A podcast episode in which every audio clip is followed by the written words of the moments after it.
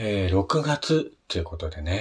えー、日本の春と夏の境目、初夏なるんですけども、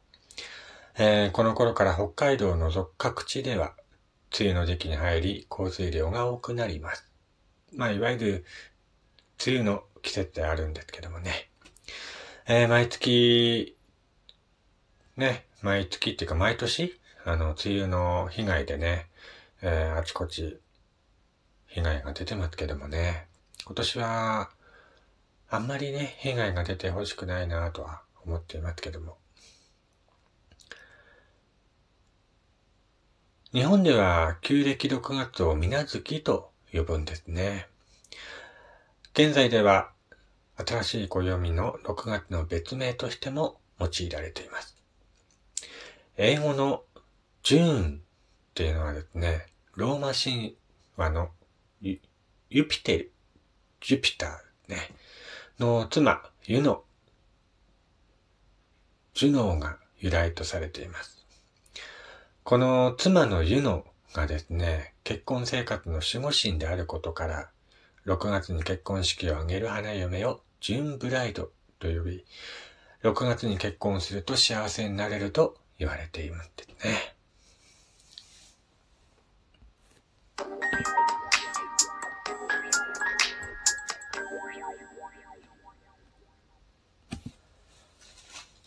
どうも改めましておはようございます。ジャスさんです。えー、こちらの番組は私がゆるっといろんなことを語るラジオ番組となっております。えー、今回も最後までよろしくお願いいたします。えー、ということでね、あのー、6月なんですけどもね、えー、っと、さっき、前回ですね、宇宙人の話をしたんですけども、6月の24日だったかな ?24 日がですね、えー、UFO 記念日になってるんですね。なのでまあこの時期、UFO がもしかしたらね、頻繁にこう地球にやってくる季節なのかもしれませんね。えー、6月といえばですね、えいろいろことわざがありますね。雨に濡れて、梅雨恐ろしからずということわざがあります。大きな災難を経験した人は少々の困難にはくじけないという意味なんですけどもね。まあ昔から雨とかにはもう、災難っていうイメージがついていましてね。雨が上がった後は必ずいいことがあるよとは昔から言われていましたけども、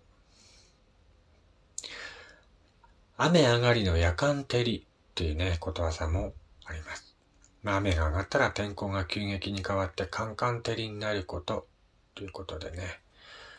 梅雨明けすると一気にもう暑くなるのでね、うーん、体調管理もしなきゃいけない時期になってまいりましたね。雨晴れて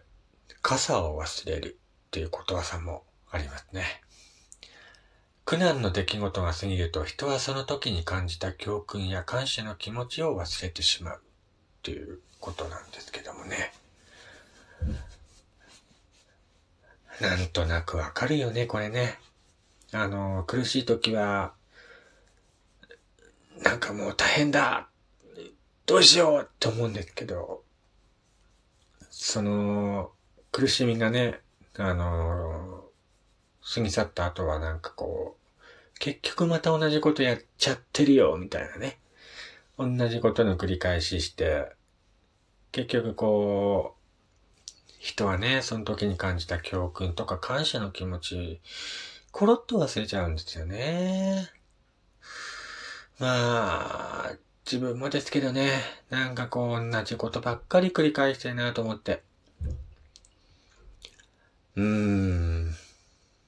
まだまだ人間になってないですね。まあ他にはまあ雨降って地固まるって言ってね、えー、昔からよく聞くことわざもありますけども、埋めた地面が雨に合うと固まるように、揉め事の後に理解が深まったりして、悪い事態が好転することなんだけどもね。えー、なんだかんだこう、あったけれども、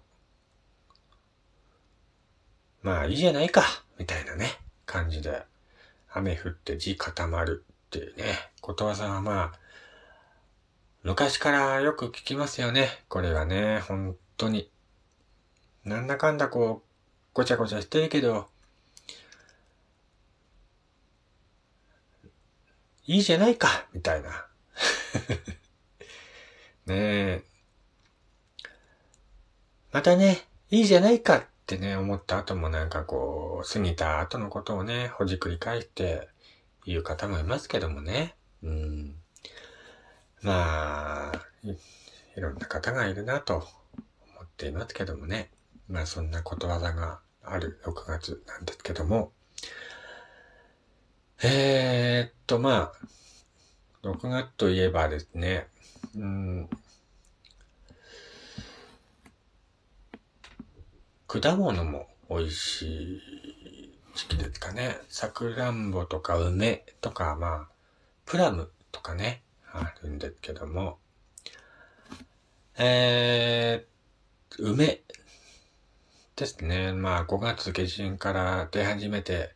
6月に多く出回る果物として知られていますけども、えー、家庭で用いられるのは、梅酒の原料として用いられる割合が高いと言われていますね。梅酒は水当たりに効果があるとも言われているんでね、なんか、他にもなんかね、疲れてる時とか、梅酒飲むと元気になるよっていう方も昔いましたけどもね。他にさくらんぼ。ね、ピークはまあ6月ですね。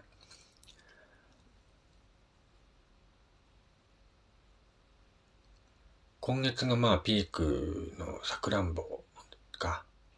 あとはまあプラムですか、スモモと同じ仲間で品種は数が多いと言われていますね。まあそういった果物がある、えー、6月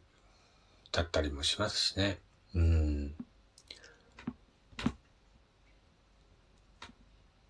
まあ、今月はなんだかんだね、あの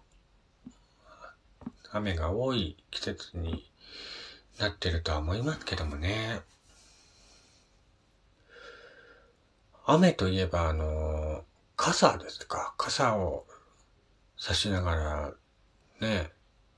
自転車に乗ってる方とかよく見ますけども。ね、本当はあれ、ダメなんですよね。雨、傘差しながら自転車乗ってるとね、警察に注意されたりしますからね。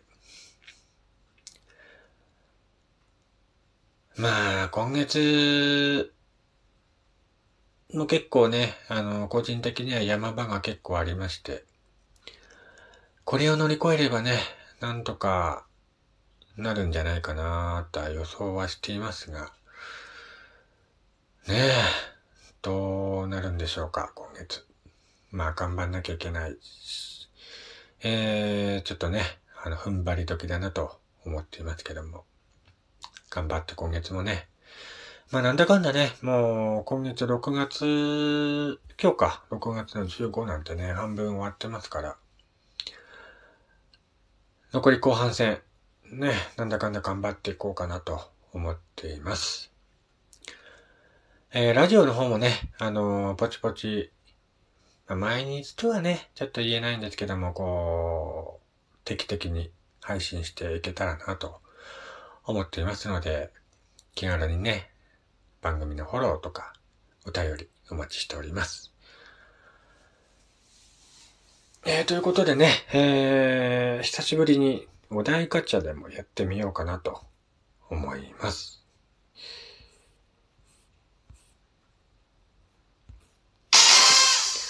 青色を言葉だけで表現するなら何て説明する？青色を言葉だけで表現するなら何て説明する？爽やか。爽やかですか。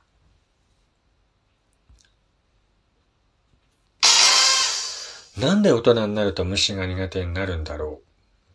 う？うーん。これ不思議だよね。子供の頃はなんかあの、